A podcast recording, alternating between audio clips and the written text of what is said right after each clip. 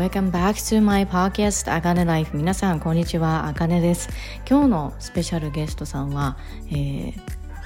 みなさんです。みなさんどんな人なのかというと、エニアグラムというものを使ってコーチングをされていたりだとか、あとはこのエニアグラムを使ってコーチに対して、ライフコーチだとかセルフラブコーチだとか、こういろんなコーチが今世の中にはいるんですけど、そのコーチのコーチに対してのエニアグラムの、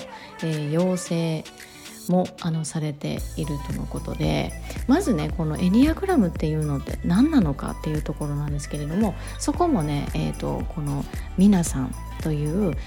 スペシャルゲストさんを今回お招きして、エニアグラムってどういうふうにじゃあコーチングで使われるのか、そしてエニアグラムの正体はどうなのか、そしてエニアグラムとこの潜在意識っていうところで、潜在意識の書き換えをこうしなければいけないよっていうのをやられて、皆さんね知っているとは思うんですけれども、そのね潜在意識の書き換えってがなぜ必要なのか、そしてこの潜在意識とエニアグラムのこの関係っていうのは何なのかっていうところをですね、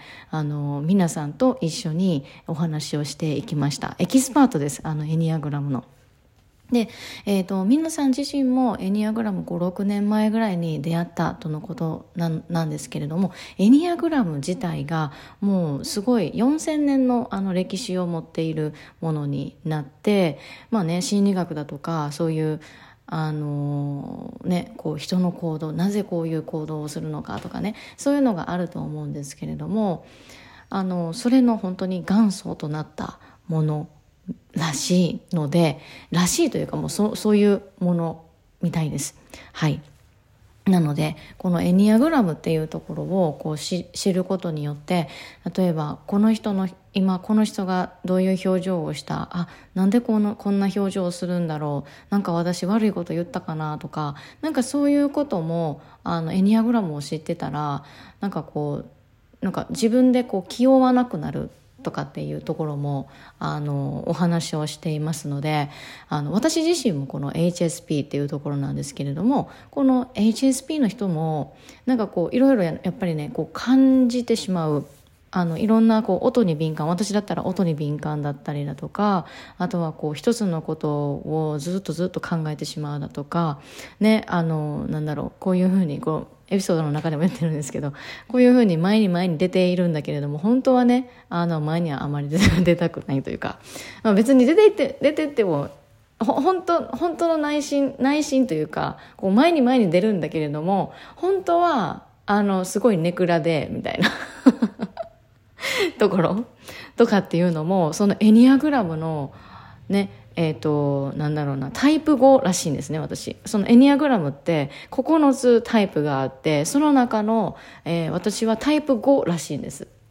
でエニアグラム、私の受講生さんにもエニアグラムちょっとやってみてとかっていう風に言ったんですけれども、それねあんまりなんか自己診断というかそういうのはしない方がいいらしいですね。うん、それもね、このエピソードの中でお話をしています。で、まあ、今回ちょっとポ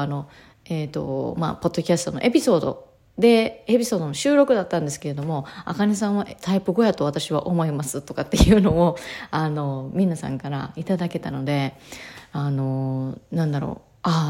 んだ、あとはなんかこう専門職なんだっていうねところをこう改めてこう感じれたので、なんかこう私って誰なんだろうとか、私って誰なんだろうというか、私は私なんだけれども、私ってなんでこんな行動するんだろうとか、私ってなんでこういう風になってるんだろうとか、そういう風に思っている自分のことをねもっとこう突き詰めたいだとか、そういうことを思う方にはちょうどもうもってこいのツールなのかなっていう風にも思います。はい。なのでぜひねこのエニアグラムの世界、あなたの知らないエニアグラムの世界、ぜひこの私のこのポッドキャストで、ぜひ知っていただけたらと思います。いろんなところでねエニアグラムとかっていうふうに言われてたりとかするんですけれども、まあ、きっかけ、あかねからのこのきっかけでエニアグラム知りましたとかっていう風になっても全然それでもいいと思いますし、もっともっとこういうねなんだろうな本当に自分の内側でこう悩んでいることっていうところでなんだろう、これが私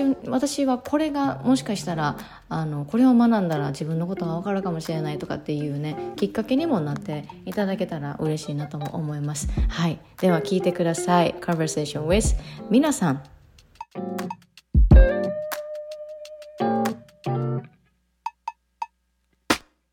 5月のスペシャルゲスト、皆さんです。よろしくお願いします。はい、よろしくお願いします。お願いします。皆さんと私はもう今日話すっていうところが初めてなんですよね。なんですけど、私そのコーチエミ、私のビジネスそうか、皆さんもビジネスコーチエミですよね。そういえば。そうですね。最近そうですよね、はい、これ言っても大丈夫ですか？大丈夫です。本当ですか？わかりました。そう同じビジネスコーチをつけることになってで皆さんがこの前本当にこの5月から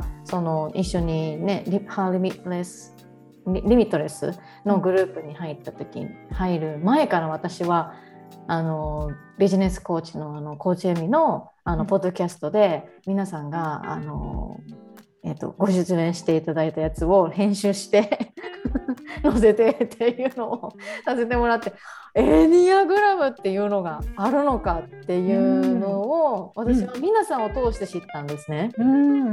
そうですそうです。で今回のそのポッドキャストのこのコラボの内容でも何度も出てくるこの言葉エニアグラムっていうのがあると思うんですけど、このエニアグラムについてなんかこうね、今日はなんかこうなんて言ったらいいんですか、こう潜在意識とエニアグラムでどういうふうに関わりがあるのかっていうところと、あとはなんかこう、私自身もコーチっていうのをやっているので、やってますし、あとはこうリスナーさんにも私の受講生であったりだとか、コーチっていうところ、コーチングっていうのをツールとしてやっぱりこう一人一人にこうサーブをしていきたいっていう方がいらっしゃるので、なんかそこでエニアグラムがどういうふうにコーチングで生きてくるのかっていうところもなんかこう知りたいなっていうふうにも思います。はい。で、エニアグラムのマスターの皆さんなんですけれども、ぜひちょっとね私は皆さんのこと大体は分かってはいるんですが、リスナーさんにちょっと皆さんの自己紹介をちょっとだけお願いしてもよろしいですか？はいはい、はい、こんにちは、新井美奈です。私は今神奈川県の湘南に住んでいまして、4歳の、ママをやっております。で、コーチ業はもう7年くらいになるんですけども、長いですよね。そうですね。はい。今はお客様の心をぐっと掴んで、何度もリピートされる導き方っていうコンセプトで、そのエニアグラムと潜在意識の書き換えっていうのを使ってコーチ業の方に導き方っていうのをお伝えして、おります。一番最初に私コーチエミのポッドキャストで皆さんが初めてゲストで来られた時に、私エニアグラムが多分、ギリシャ、ですよね。多分本当に古代ギリシャのところからこう生まれて、で今ももう何千年とその歴史があるものになりますよね。そうです。4000年ですか？心理学の一番最古、一番古いもので一番ベースになっているものがエニアグラム。ということは心理学の一歩前というか、もう本当にお父様みたいな感じのところですか？父みたいなただエニアグラムマスターすれば、うんうん、他の心理学とか必要ないぐらい。いやね、私もそのエニアグラムのなんだろう、こう講義っていうのをこうシスター、うん、ビジネスのシスターがこの前やってくださって、うん、であれって9種類あるんですよね、タイプ。はい、9タイプですね。 9タイプありますよね、はい、でそうですそうですそうです。なんかこう9が本能的にこう生きる人みたいな感じとかですよね。平和と調和をしていたい意識があるとか、うん、あとは感情思考、うん、この3枠の中でもこう9つに分かれてるっていうような感じですよね。そうですね、9つの中でもこう本能タイプと思考タイプと感情タイプっていう3つに分かれて、そこから細かく分けられると9タイプで、もっとさらにもっと細かくっていうのもあるんですけども、どなたでも人間は9タイプに分かれるっていう概念ですね。いやでもなんかそのね9タイプにその今ね表を出していただいて、すごい私も分かりやすいって思ったんですけど、でもねこれなんて言ったらいいんだろう、こうエニアグラムを学べば学ぶほど、自分のタイプが分からなくなってきたりとかするんですよね。自己診断しようと。そうです、自己診断しようかなって思って、うんうん、できるんじゃないみたいな感じでこう思ってたんですけどでもこれどのタイプにも自分が当てはまるし、ちょこっとずつやっぱり入ってるっていう要素もあるので、はい、なんかこれってやっぱり専門的にこう見ていただいた方がやっぱり分かりやすい、分かりやすいというか、こうね、私の場合とかだったらいろんな素質を持ってて、なんかこう多動なところがあるのでこれもこれもこれもみたいなところがあるので、なんかそういう人は何かこう、こういうね皆さんに見てもらって、あなた何タイプです何タイプかもしれませんとかっていうのをやっていただいた方が、なんかすごい私的には楽やなとかっていうふうに思ったんですけど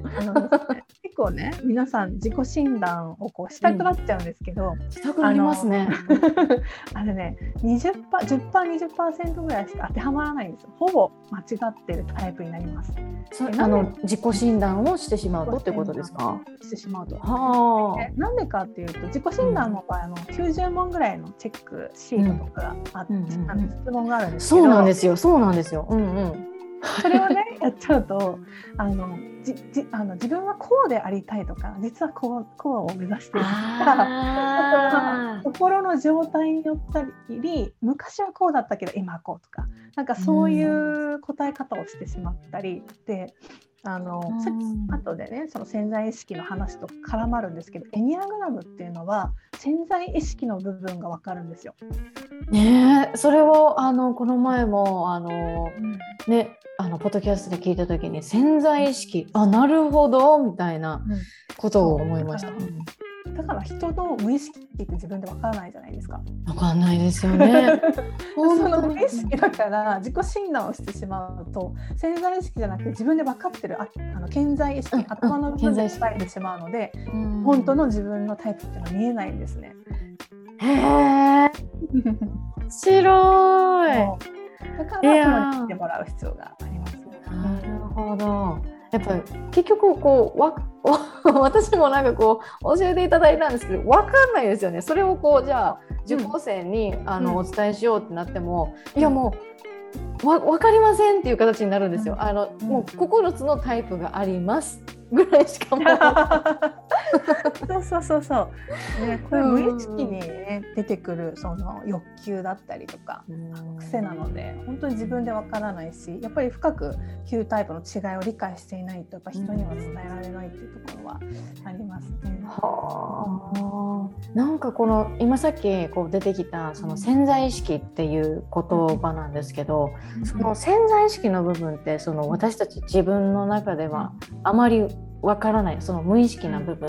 っていう風になってるんですけど、じゃあそこのなんかこうエニアグラムと潜在意識のその関係のところなんですけど、ちょっとこうもう早速なんですけど、踏み入ってちょっと聞いていってもいいですか？なんかどういう、はい、その潜在意識が分かるっていうのは、うんうん、なんかどういう風になって分かったらどういう風になっていくんだろうっていうところなんですけど、ですね、そのエニアグラムでどのタイプか分かるかっていうと、私は表情とか、テンションとか話し方で判断をしているんですね。で、なぜなら潜在意識って自分の欲求だったり考え方なので、顔とかテンション感とか口調とか態度に出ちゃうんですね。うん、私はもう出る方ですね。100% 表に出る方なんですよ。表に出る。はい。で、なんかこの人すごく冷静だな、冷静に落ち着いて、深いお話をされる方だ。一方はすごくテンションが高くて、なんか軽いノリの話が好きな方だなとか、なんかこう、ゆっくりとしたドーンとした雰囲気で、満たされてるというかね、あんまり心配事がなかったりとか、平和でいるっていうような、そういうのね、出るんですよ。で、それで相手のタイプが分かると、何をその潜在意識の部分で求めているのかとか、ちょっとコーチの話になるんですけど、なんかどういうやり方がやると、やりやすいのかとか、なんでそのリアクションになるのかとか、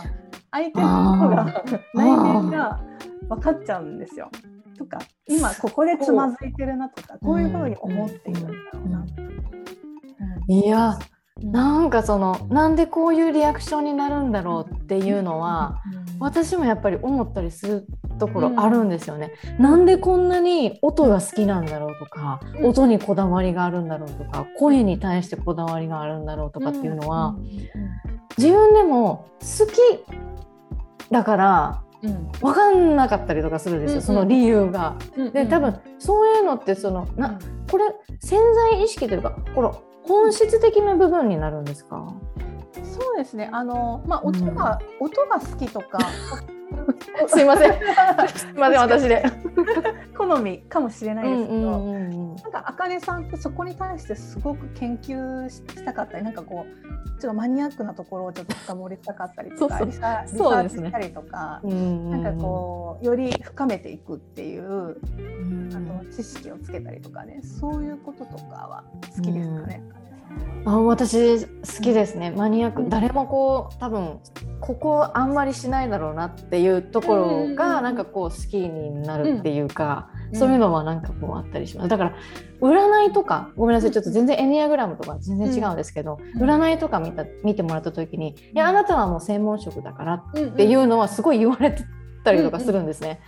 でも専門職って言われてもな、どういうことみたいな、いろいろあるから、ちょっと私には分かんないんですけど、でも多分そういう気質みたいなのはあるんじゃないのかなって思いました。そうですよね。こういうふうに茜さんとお話ししてても、その茜さんはその研究者というか、そういうスペシャリスト、なんか幅広くいろんなものを手をつけるっていうよりかは、なんかここの道って決めたら深く掘っていく、専門家になっていくっていうのが、私も茜さん見てて分かるので、茜さんも多分タイプ5だと思うんですよね。タイプ5、あ、そうなんですね。初めて言われました。未来のことを考えて不安になっちゃったりとかしません？なんか想像してしまって、こうなったらどうしようって思って、今対策を打っておこうだったりとか、これがダメだったらこっちのパターンっていう、なんかこうリスクをヘッジするっていうか、なんか何も考えずにパッてこう何事もトライするよりかは、結構こう準備をしてからとか、シミュレーションしてから、シミュレーションはするかもですね。なんかもう何かやりたいとかって言って、これやったら自分こういう感じになって、こういう風になるから、こういう風になるんだったら私やろうとかなんかそういうのはあるかもしれないですね。なので、そうなんか茜さんの、私は茜さんがこういうとこへつまずくだろうなとか、こういう不安になるだろうなっていう、そのっていうのもこう分かるので、なんかこうなんか赤に対してに対してなんかこうインプットはなんか無意識にできるんだけれども知識とかね、うん、だけどこうアウトプットがにちょっと苦手だったりとかこう外に出す時に自分がまだまだなんか足りないんじゃないかとかそういう、あるかもしれないですね、なんかまだ知識が足りないんじゃないかとか、まだ準備が足りないんじゃないかって言ってこう行動が起こしづらくなってしまったりとかいう時もね、ありますあります。なんかそのアウトプットがやっぱりその苦手とかっていうところで、やっぱり言語化するっていうところがやっぱ苦手っていうところがあるのかなとか、あとはこう自分の気持ちを伝えるとかっていうのがやっぱりその苦手なのかなとかっていうところでも、アウトプットが苦手っていう風にその言葉を聞いた時に、あ、確かにあるあるあるっていうのはなんかすごく思いましたね。なるほど。それが全部背中は潜在意識なので、もう幼少期からつながっていて、で、なんか幼少期のね親との関係でなんか私が言ってることってどうせ理解されないのかもしれないとか、こう納得してもらえるように伝えなければいけないとか、その納得させるにはまだまだ準備が足りないみたいな、そういうね、だから多分突き詰めちゃって専門家になってってっていう、なんかそのなんだろう、こう悪い面もあるんだけどでもそれが逆にいい面でもあってっていうような、ですよね。エニアグラムってその気質が分かるだけじゃなくて、そういう心の動き、いい時はこういう行動になるけど不健全って言って悪い時はこういう行動になるよとか、成長するとこうなるよとかっていう、その人生の地図みたいなのがになっている、このグラフがすごい、お客さんに使うときはお客さんがどのタイプなのかで、今どういう状態なのか、何を求めてるのか、何でつまずいてるのか、どうして動けないのかっていう理由がそれぞれ違うんですね。だからなんかコーチングしてってもなんだろう、いつも同じパターンでつまずいてしまうだったりとか、なんか結局毎回同じようなこと言ってるなとかであると思うんですよ。そうですね。でやっぱりそのエニアグラムをやっぱそう知っていたら、その私でもやっぱりこう、コーチングをしている時に、お客様ってやっぱり一人一人違うんですよね。本当にバックグラウンドも違うし、なんて言ったらいいんですか、こう例えば病院の先生とかだったら、患者さんを見た時には、患者さんは目の前には1人しかいないんだけれども、その患者さんのバックには、もういろんななんて言ったらいいんだろう、こうお母さんとのストーリーがあって、お父さんとのストーリーがあって、そのまたお父さんとのストーリーがあってとかっていう、そのお客さん患者さんは木であるみたいな例えをなんかされてるみたいなんですよね。なんかその、先生はでそれを聞いた時に、あ、そうやんなっていうふうにも思ったし、なんて言ったらいいんですかね、ちょっとごめんなさい、話がそれちゃったんですけど、なんて言ったらいいんですか、本当にパターンが全然違うんですよね。この人にはこういうふうに言ったら、あ、結構響いてくれたとか、納得してくれたで構造につながったっていうのはあるけど、この人に対してありますよね、本当にね。そうなんですよ。だから同じ、例えば自分がうまくいった方法だったり、成功されるとされる法則とかを、方法を一人一人にやったとしても、それは違う反応になるし、できる人もいればできない人もいるし、心地いいのかそうじゃないのかっていうのも違うし、だから一人一人その本質っていうか根本的なところを見極めて、その人にアプローチできるその言葉がけっていうやり方っていうのを提供できるから、だからその人が一番なんていうのか、動きやすいとかやる気になる声がけとかを使いながらコーチングの技術を使っていくと、その人が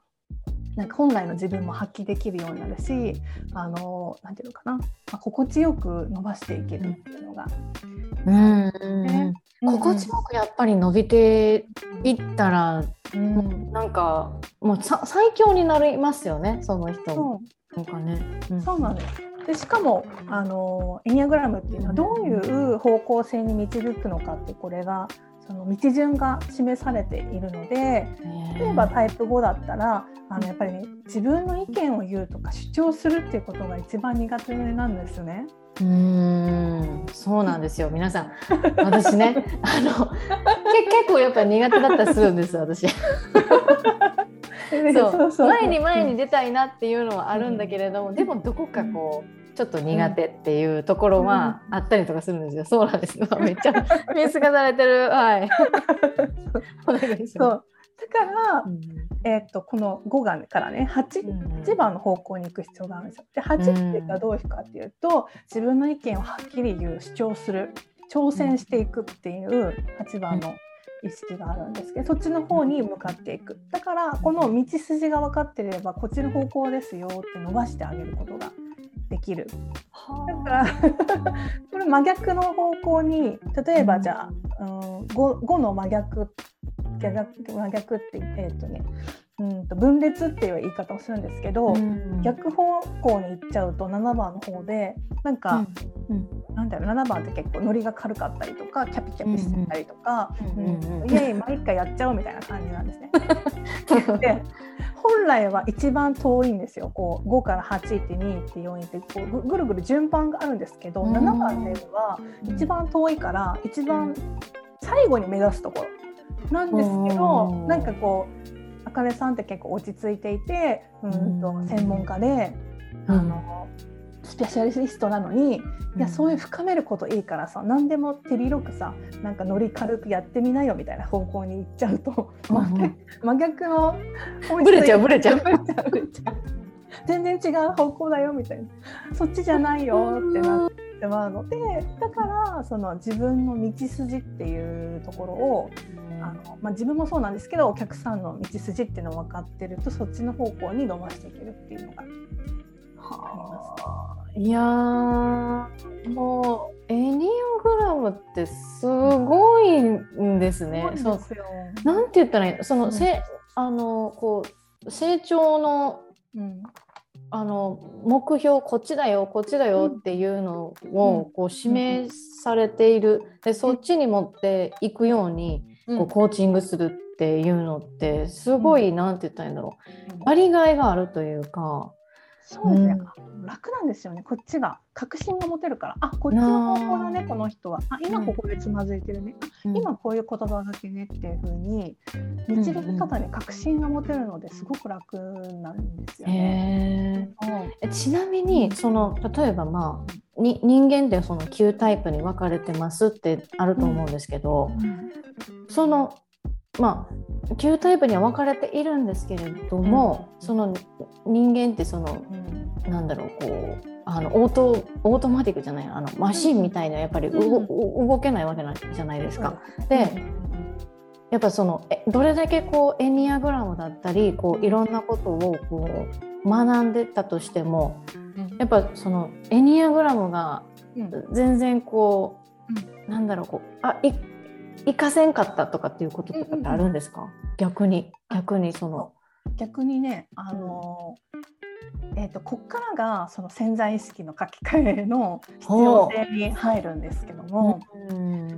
ばじゃあエニアグラムでつまずいてるところ分かりました、方向性分かりました、で例えばじゃあタイプ5の方って自信がやっぱりどうしてもなくて、その知識をつけてその能力をつけようとする意識があるんですけど、でなかなかね、このじゃあ自信持ってっていきなり言われても持てないから悩んでるんだよって話じゃないですか持てたら朝飯前だろうみたいなそう自信持ってはっきり言って伝えてって言われても、それができないから悩んでんだよっていう話で、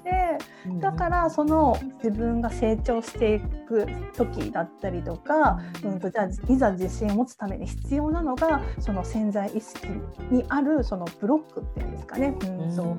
考の制限って言ったりとか、なんかそこを書き換えていかないとやっぱ同じパターンなんですよ。そのエニアグラムって脳の自動システムでなんか無意識にこう自動運転してるので、ここを書き換えていくと勝手に成長していく、そして次の方向性にこうどんどんどんどん進んでいって理想の自分になっていくっていうのがあるので、そうエニアグラムでは思考、自分のその無意識の思考パターンが分かる、相手のパターンとかどういう状況かっていうのが分かる、だからマニュアル的なものですよね、取扱説明書みたいな、だけどさっきあかねさんが言ったように人間とオートマチックにいかないから取説だけじゃうまくいかないところから、そこの細かい部分、いろんな、例えばじゃあビジネスやってる方だったらなんかセールスに対するブロックとか、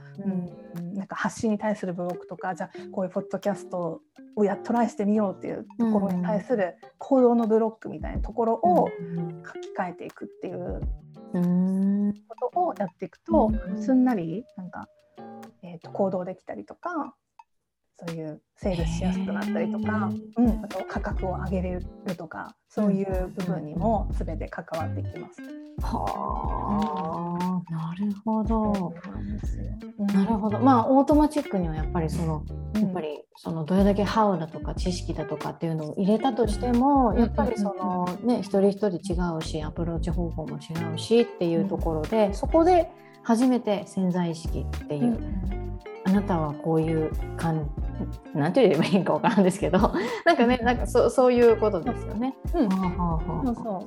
だから、ね、ビジネスなんか行動できないブロックに対してもいろんな、なんていうのか、いろんな感情がありますよね。確かに確かに、でなんかさっきその価格を上げれるとかね、なんかそういうことをおっしゃってくださったんですけど、本当にこれビジネスオーナーって、なんだろう、自分のその過去やってきたその経験で、失敗した経験とか、なんかこう自分ってこの例えば私とかだったら、あなたは私山下って言うんですけど、あなたは山下家の子ではありませんみたいな感じのことも言われたりとかしたんですよね、ちっちゃい頃に。そういうあなたじゃない、そういう子ではないから山下家の子はみたいな、そういうことも言われたりだとか、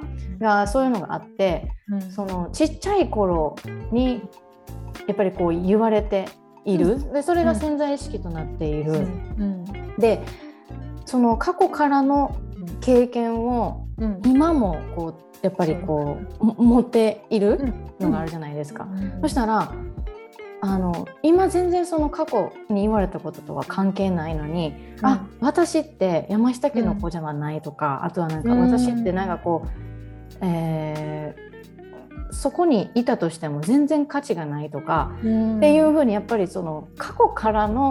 の失敗からの今にもこう無意識にこうつなげてしまうからね、こう価格をじゃあ自分でビジネスやりますっていうふうになった時でも、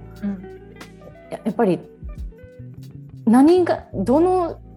金額が正しくて自分に合ってるかとかっていうところもやっぱ分かんないんですよね、そこをなんかすごくなんだろうな、こうね、その潜在意識をなんて言ったらいいんだろう、この書き換えっていうのがやっぱり大切っていうのは、やっぱりそこにもやっぱ本当に顕著に表れてきますよね、これに関しては。そうなんですよ。なんかこうよくあるのが、やっぱりこうじゃあ自分の理想の人だったらどう考えるかとかね、例えば自分が理想とする叶った時の自分になったらどうアクションを起こすかとか、そういうのももちろん必要なんです、し、例えばじゃあアファメーションとかね、イメージを自分の言葉でね、私はなんかうまくいくとか、私のお金が持っているとかいうなんかあるじゃない、ありますね、そういうのももちろん大事なんですけど、そのあかねさんが言ってくださったように、ブロックっていうのは過去からできたものなんですね、過去からの経験、特に親とか幼少期にできたものが今そのなんかそこが外れない限り、新しいそういう概念、理想の自分とか、こうだったらいいなっていう自分を入れたとしても、そこでこそ頭では分かってる、こうした方がいいの分かってる、でもできないんだよってところにつながるんですよね。もう本当になんでしょう、こう見えないものにこう縛られてるっていうような感じ。別にフリーになってもいいんですよ。もう自由にこうでバーってやってもいいんだけれども、でもなぜか過去にこう縛られてて、見えない鎖にグッとこうなってて、ね、ありますよね本当に、そうなんです、そこがもう脳の仕組みで、そういう人間はやっぱね、こうなんていうかな、新しいことに挑戦しない方がなんていうのかな、身を守るためには安全じゃないですか。防衛反応ですよね。防衛反応なので、過去学んだことっていうのを大事に持ってるんですよ。それ以外のことやったら危ないから、それにしなきゃいけないよみたいな感じで、それがこうブロックとなって、だからいくら新しい概念を入れても、理想の自分を入れても、例えばコーチングで質問をしてもらったとしても、解放されるところはあるかもしれないけど、なんかそれも、やっぱ真髄のところにはたどり着けない場合が多くて、だから過去の学びのところからブロックは壊していくっていう必要があるんですよね。いや、もう本当にそこがやっぱりこう私もコーチングしてても、そこが本当に根強いなっていうのはすっごいわかるし、で、例えばクライアントさんが、こうしたらいいってすごいわかりましたって言ってくれたんだけれども、でもこう数日だったら元に戻ってるっていうのがあったりとか、でもこれって私自身もそうで、だからそのクライアントさんが悪いとかそういうことではなくて、もう本当にね、そういう脳の作りになってしまっていると思うんで、なんかこうすごいそこは本当に根強いし、時間がかかるところだし、例えばアフォメーションを1ヶ月やりましたって言っても、これからよねっていう、これからまだまだその1ヶ月やっただけでは、ただのその土台っていうところがまだ敷き詰められたっていうところだから、もう私的に私毎朝今年の1月の4日から、マラソンをしてるんです。マラソンじゃない、ジョギングしてるんですね、15分とか10分ぐらいなんですけど、歩いてたりとかするんですよ、それに習慣づけができるまで3週間はかかったんですね、やっぱり本当にオートマティックに朝起きたらもう走りたくて仕方ないっていうぐらいになるまではやっぱり3ヶ月はかかったから、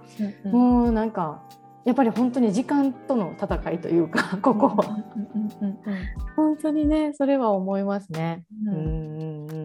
習慣にするっていうところはやっぱり大事だし、その習慣にする前にはやっぱりそのさっきのタイプごとのその自動反応、じゃあ自信も持てばいいんだ、自分は知識があって専門家なんだって分かってるけれども、もう1週間2週間経つと、やっぱり自分なんてまだまだ足りないんじゃないか、知識が足りないんじゃないかまだ勉強しない、今そうなってまだ足りないんじゃないか、だからもうこの前自己投資してやるぞみたいな感じになってきてるのに、まだ私足りないみたいには今ちょうどなってるとかですおいおいみたいなだけど、でもね、このタイミングで皆さんとお話ができたので、私やっぱそうなってた、なるほど、かわいいベイビーみたいな感じで思ってきますそうなんです。だからそれもやっぱ自動パターンをね、こうに気づけるっていうところも知る、気づける、そしてそこもそれ自体を書き換えるっていうことがしていくと、どうしてもやっぱそれだけだと限界があるんですよ。自分のパターンだ、気づいた、じゃあ変えよう、それの繰り返しで習慣にはなってくるんですけど、なのでそこはね、やっぱり時間かかったり根本から変われなかったりってする部分なので、書き換えってところが必要になってくる。いやー、すごい。いやー本当そうですね。なんかこう今までこう顕在意識潜在意識とかいろいろ学んできたんですけど、なんでじゃあ書き換えないといけないのか、で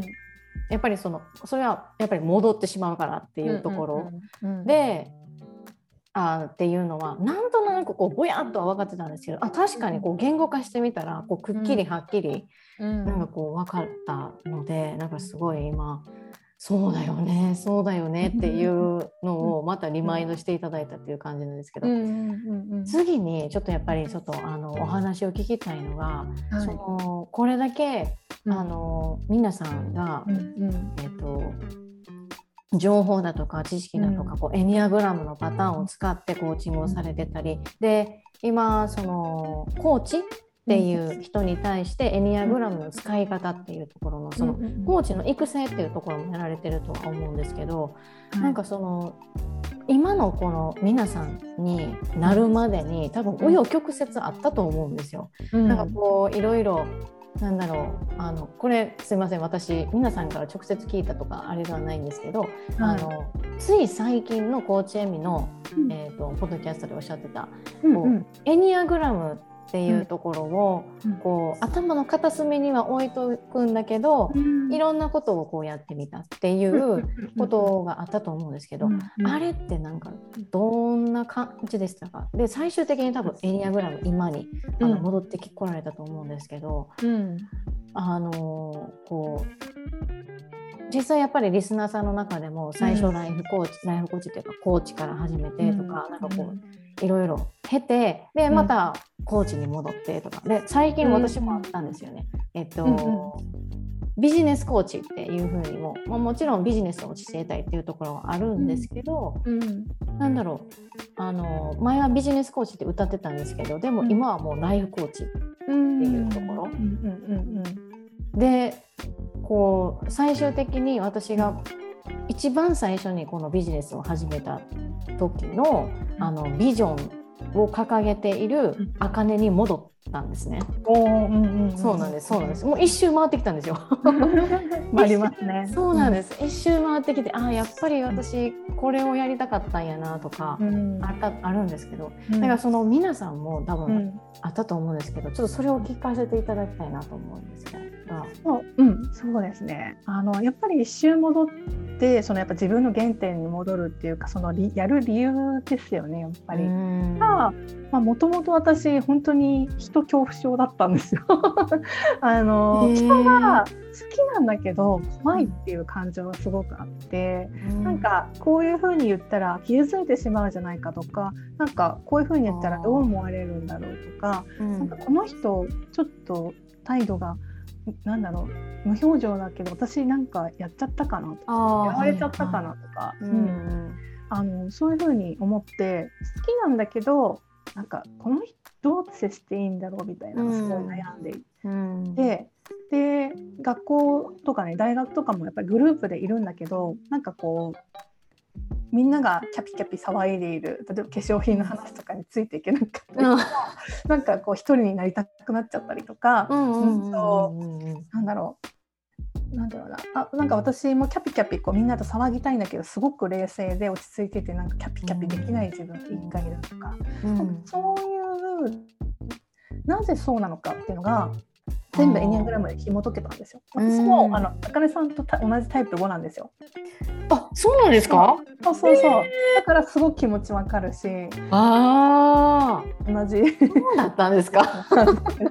それはもう絶対見抜きますよね。そうです。だからこそなんか人間関係とか自分自身っていうものにすごく悩んでいたというか、何者なんだろうっていうのがすごいエニアグラムを知った時に自分はやっぱりスペシャリスト専門家になっていける人だからなんかこうマニアックだし言ってることもなんかこう友達に健康のこととか伝えてもなんかマニアすぎるオタクみたいな感じで話終わっちゃったりとか全然伝わらなかったりしてなんでだろう。わかりますみんなが好きな可愛い化粧品とかの話には全然興味ないんですよ、私は自然成分が好きらしいみたいな。やでもすごくわかりますね。そのなんだろう、盛り上がって話が盛り上がっているところに、うん、入っていけない、なんか入っていけないとか入りたいとかそういうことではないんだけれども、やっぱり無関心だから別に入らなくていいかなっていうような感じ、傍観者になっちゃうんです。そうですね、傍観してる入ろうとも思ってないし、そこにただ見ているっていう感じになるので、そうだけどそういうので謎が解けたんですね。あ、だからつって輪に入れなかったんだとか、なんかこういうキャピキャピできない落ち着いてる冷静なところがタイプ5は、まあ、いいところだから、あ、そういう自分でいいんだ、こういうマニアックに深めていく自分がいいんだっていうところでも自分に自信が持てたし、相手がの違いが分かったことによって、あの人だからこういう態度するんだ、だからこういう表情なんだ、私だったらこうするのにこうしてくれないとかね、そういう謎が全て解けて、人間関係めっちゃ楽じゃんってなったんですね。マスターできちゃったみ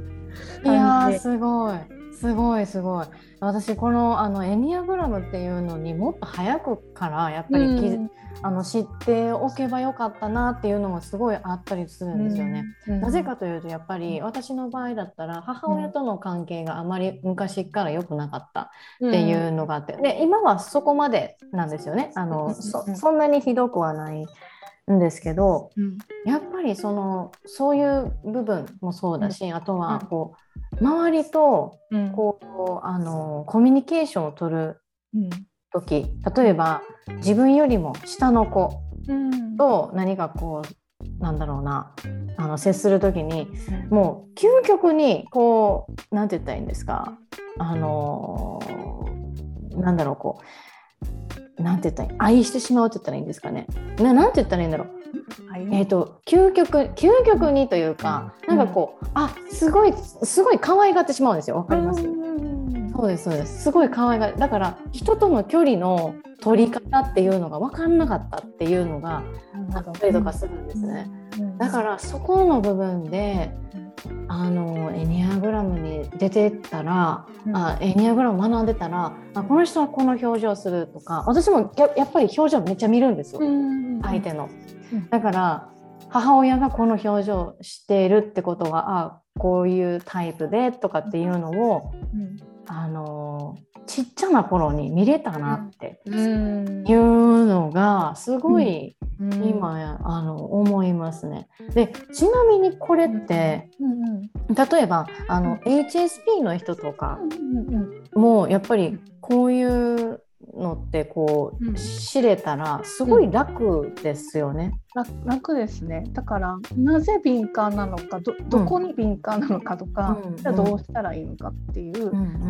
周りの人のタイプが分かれば、その、感じやすい部分も感じなくていいで、距離が取れるというか、ちゃんとなんか周りの人の意識まで拾わなくなれるんですよね。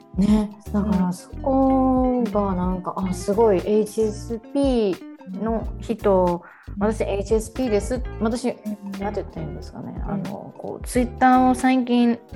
こう主にやってるんですけど、すごいツイッターって HSS 型とかっていう感じで、こうなんて言ったらいいですか、名前をこうされてる方とかっていうのがたくさんいて、こんなにもいてはるんかっていうのをなんかすっごい思うんですけど、でやっぱりこうツイートとかを見てたら、すごいしんどいとか、なんかもうこういうのがつらいとか、もう敏感で、音に敏感でとか、もううるさくて寝れないとか、なんかこういろいろあったりとかしてるんで、なんかそういう人にもすごい使えそうだなっていうふうには思いますね。さっきのあかねさん、音に敏感って言ってましたけど、タイプ5はね、音が気になるんですよ。なんていうのかな、騒音っていうか、なんかこう家に誰かの気配があったりとか、こうなんだろう、集中できない、自分の集中できない環境っていうのが恐れになるんです。わかりますこの前も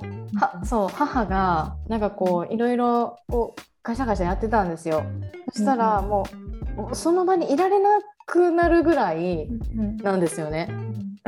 多分これも HSP かわからないですけど、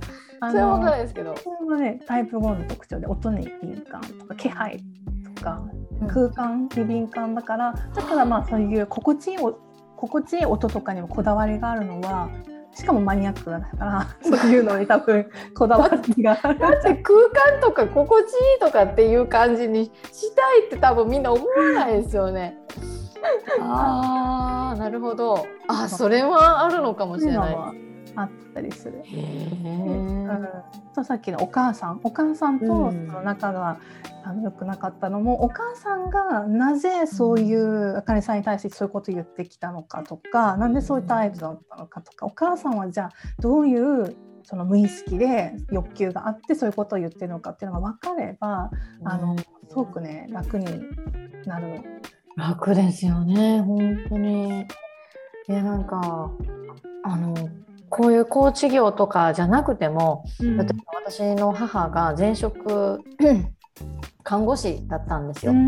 っぱりその看護師だとか、人と関わる仕事をされる人にはやっぱりやっていただいたらすごいこう謎解明みたいな感じにめちゃくちゃなると思いますね。特にね、人と関わるお仕事の方ってやっぱり相手の喜ぶ姿とか相手が求めてること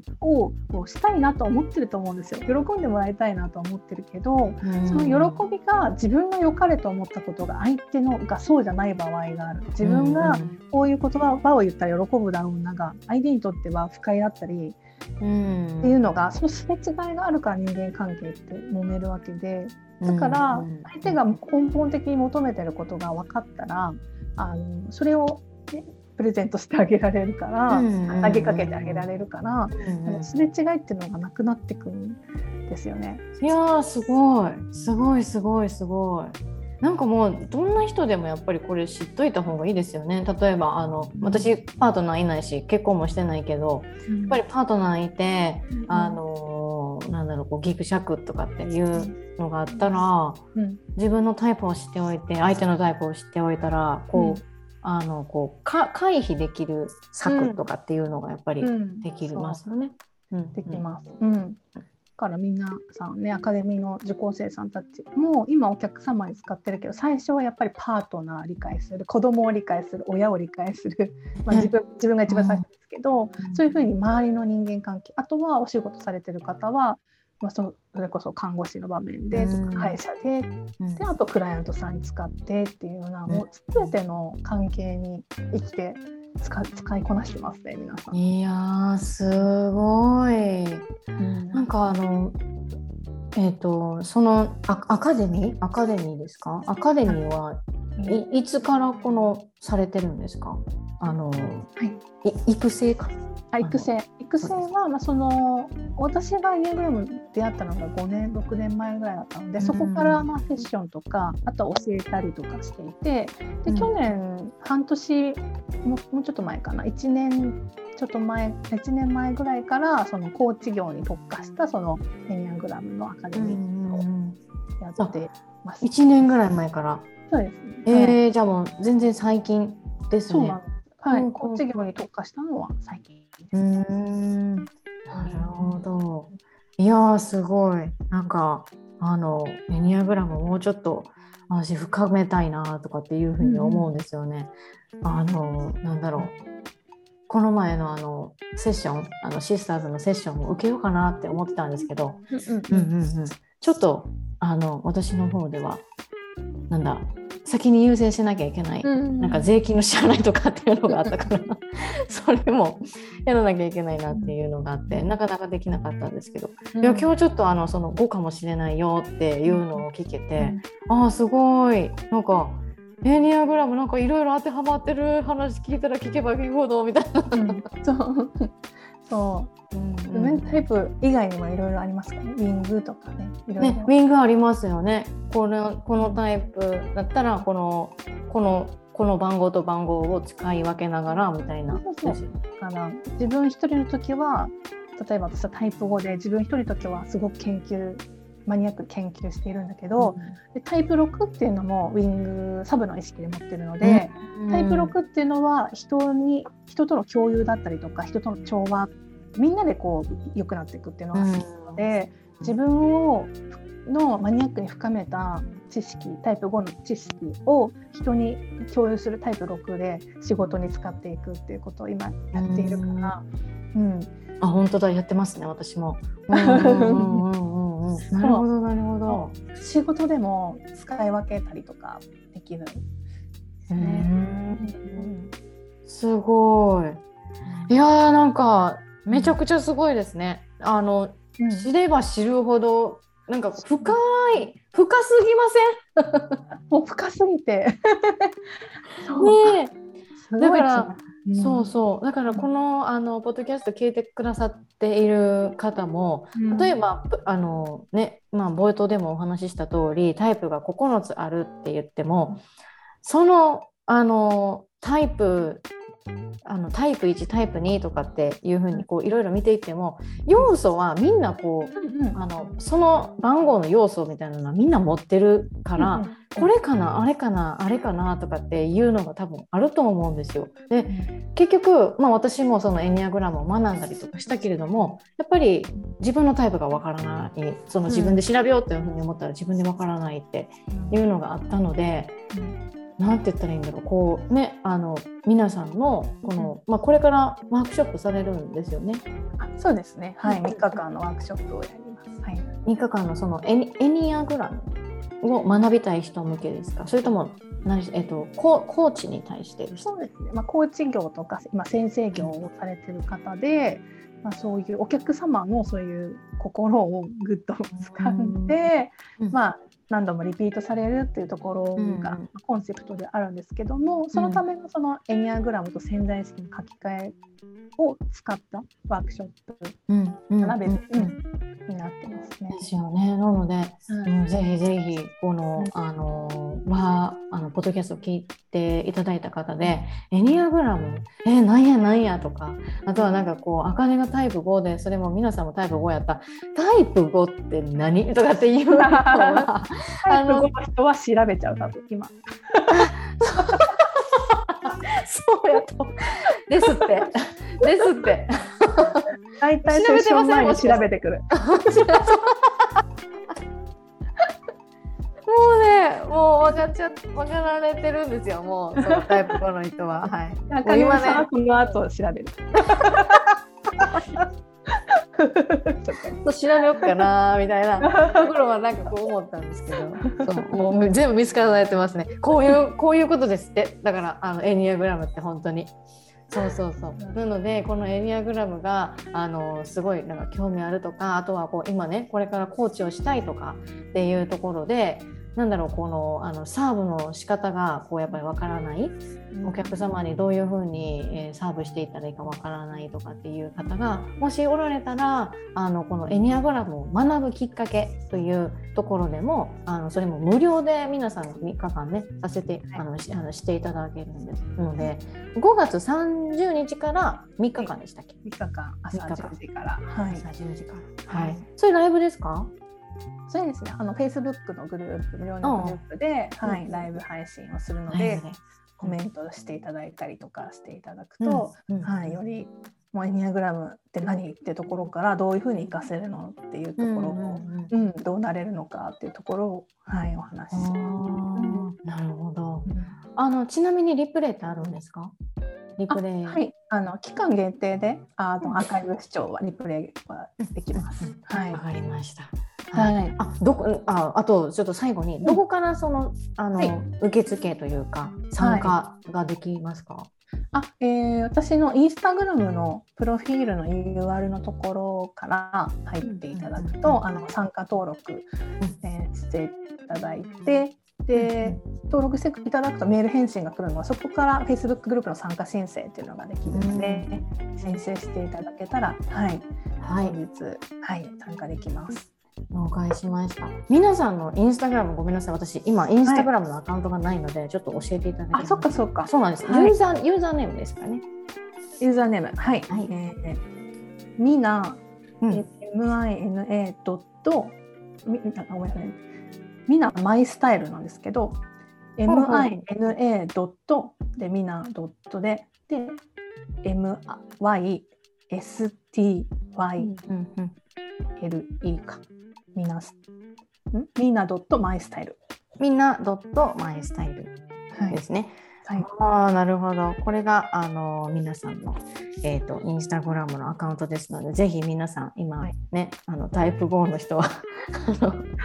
検索してみてください。そうそうそう、めっちゃリサーチもするしね、タイプ5の人はね、なんかこう言われた時のためにこう調べておかないととか、なんかこうね、ありますよね。はい、いやもう本当に今日はエニアグラムについてお話をしていただきまして、本当にありがとうございます。私がタイプ5やとは思ってなくて、タイプ6かなって思ってたところもあったりとかする、6もあると思います。だからウィングが6なのかなって思います。ああ、それもあるかもしれない、だから人の顔色よく見ちゃうし、人に合わせてしまうし、わかります。あ、もう見透かされてます、ね、らしいです皆さん。はい、なので、ぜひぜひこのエニアグラムね、なんだこう興味あるっていう方は5月の30日に皆さんワークショップされるので、ぜひぜひ、行ってみてください。そして、皆さんのインスタグラムも、ぜひぜひ覗いてみてほしいなと思います。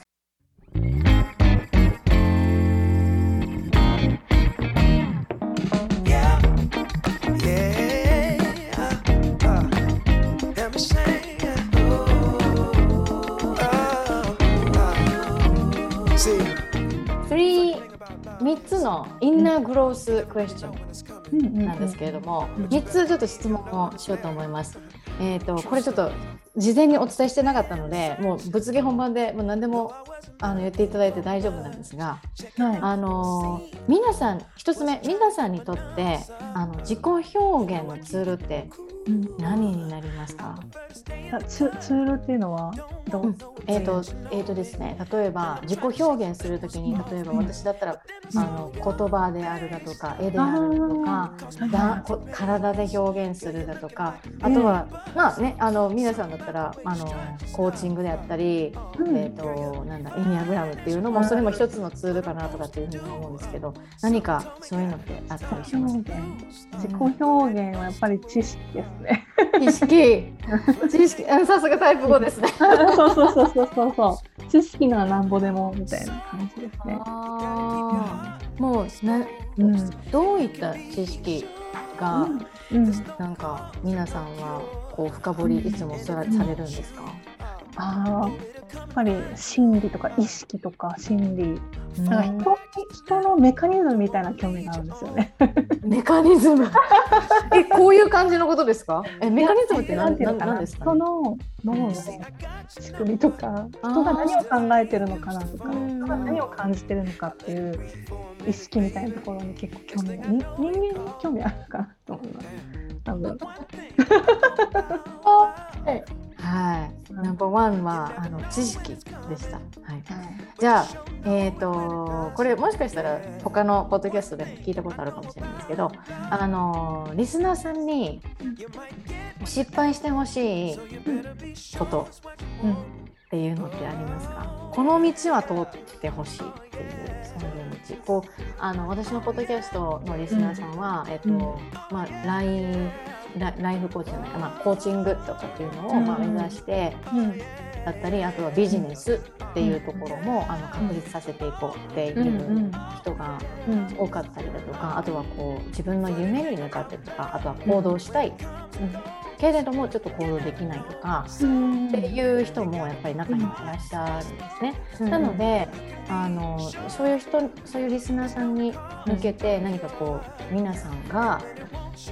声をかけるなら、こういう失敗の道を一回ちょっと通ってみてみたいなのってあったりとかします？そうですね。人間ってやっぱり反映の意識しかないので、反映する生き物なので、幸せで豊かな方向にしか行かないように作られているですよ。だからその上で何か不都合なことだったり、いや自分が求めてなかったみたいな現実ってあると思うんですけど、そういう時になんかこう諦めるんじゃなくて、そこで見つかった例えばブロックとかそういうの、ブロックってチャンスで見つかったら本当の望みが分かったりするので、なんかそういうやってみて、なんかこうじゃなかったはずなんだけどとか、何この嫌な出来事みたいなところって、本当の望みを見つけるチャンスだと思うので、より自分が今よりも豊かになるために起きてることで、必要なことで、そこからの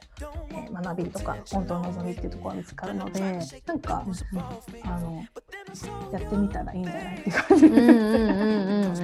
なんかこう悪い、自分に対して何か悪いこと起こったとか、なんかそういう風になった時に、もう嫌、もうなんかもう投げ出したいとか、なんかこう他の道に行くんじゃなく、その道に行くっていうそれも選択だからいいけど、そうですよね。そのなんだろうな、物事に対して向き合うことによって自分のニーズっていうのをこう認識していって、それをこうなんだ、そうですよ、認識するっていうことですよね。してそうで、なんかブロック見つかったら変えればいいってだから、なんかなんでこんな現実を私は起こしちゃったんだろうとか、なんか自分がダメだったとかじゃなくて、チャンスだと思ったらいいと思う。これをもっと豊かになるためのですね。で今こうポロッともう最高のバトンタッチで言っていただいたんですけど、この豊かになるためっていうのがあったと思うんですけど、その皆さんにとってこの、私自身もこのビジネスっていう、ライフコーチですけど、ビジネスっていうところをやっぱり始めたいっていう人に対してのサポートをさせてもらっているので、ビジネスでビジネスするっていうのが、最初はやっぱり私もゴールだったりとかしたんですよね。でもビジネスを始めてそれを突き進めていくことによって、ビジネスやるイコールそれがゴールではない、でビジネスは本当にただのツールであるし、じゃあ何のためのツールかというと自分が幸せになるためのツールっていうのがやっぱり私の中で分かったんですね、やっと。でそれを私はアバンダンスライフっていうふうに呼んでいるんですけど、このアバンダンスライフっていうその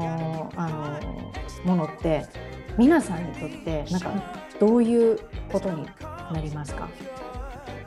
アバンダンスライフ、そうです、アバンダンスライフっていうふうに言われて、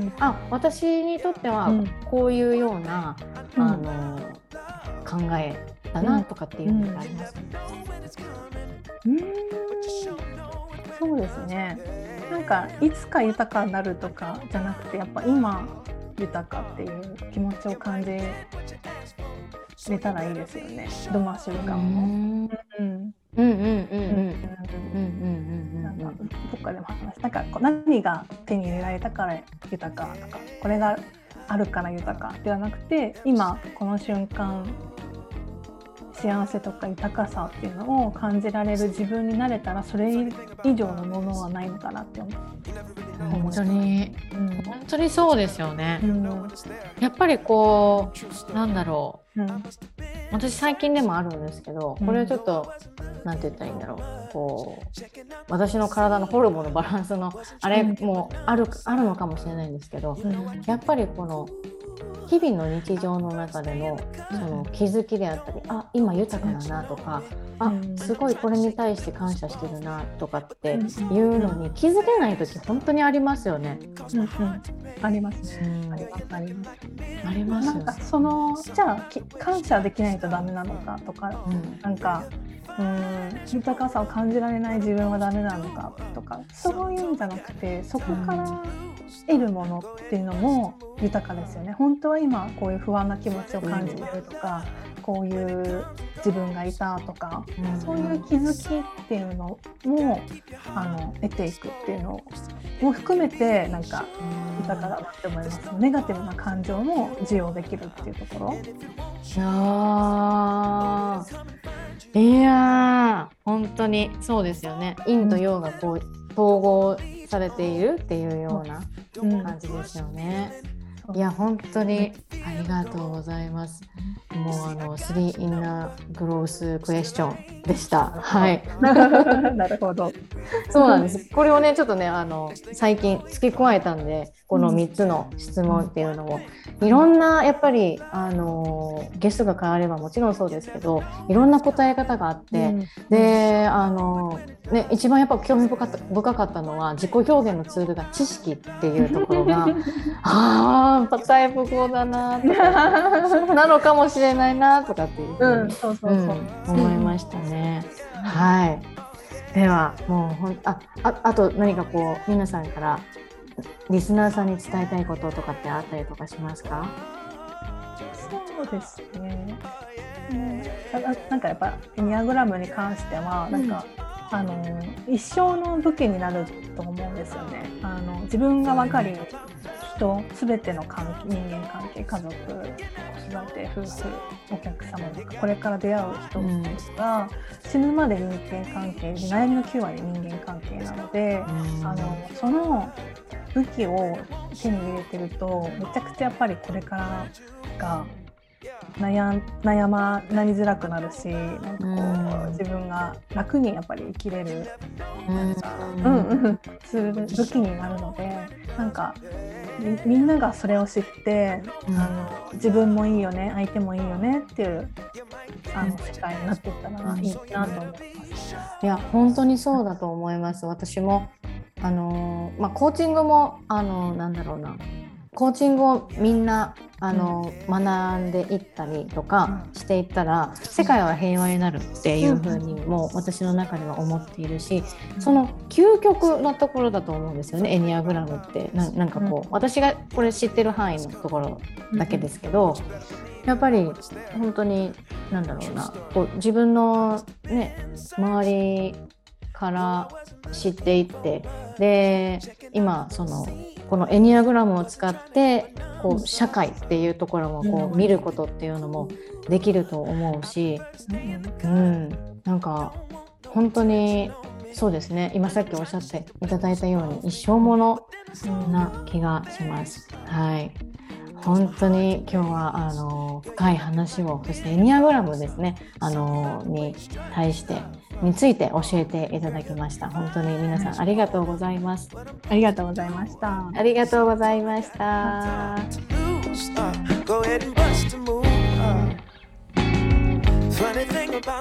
Thank you so much for listening my podcast Second Life、皆さん聞いていただき本当にありがとうございます。もしこのエピソードがいいなというふうに思ったら、ぜひ皆さんの SNS でシェアをしていただいて、お友達にぜひ知らせてください。 Spotify でお聞きの方でしたら、Spotify から Instagram のストーリーにシェアをすることもできますし、 Twitter もできます、 Facebook もできます。そして、Apple Podcast で聞いてくださっている方、このポッドキャストの評価というところも星で、レートがつけることできます。そして、ご感想も記入することができますので、ぜひぜひあなたの評価を教えてください。そしてポッドキャスト、Apple Podcast で聞いてくださっている方、Spotify で聞いてくださっている方、どちらもですね、ぜひ私のこのポッドキャストあかねナイフのフォローを忘れないでくださいね。では次のエピソードでお会いしましょう。 See you in the podcast same time and the same place. Bye bye.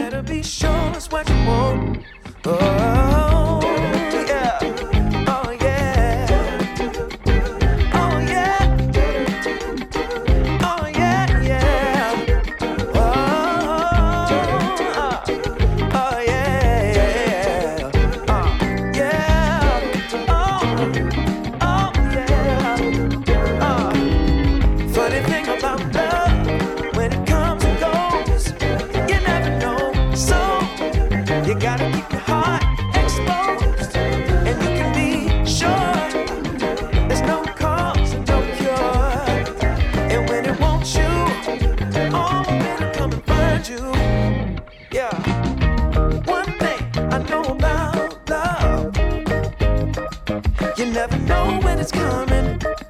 but you sure know.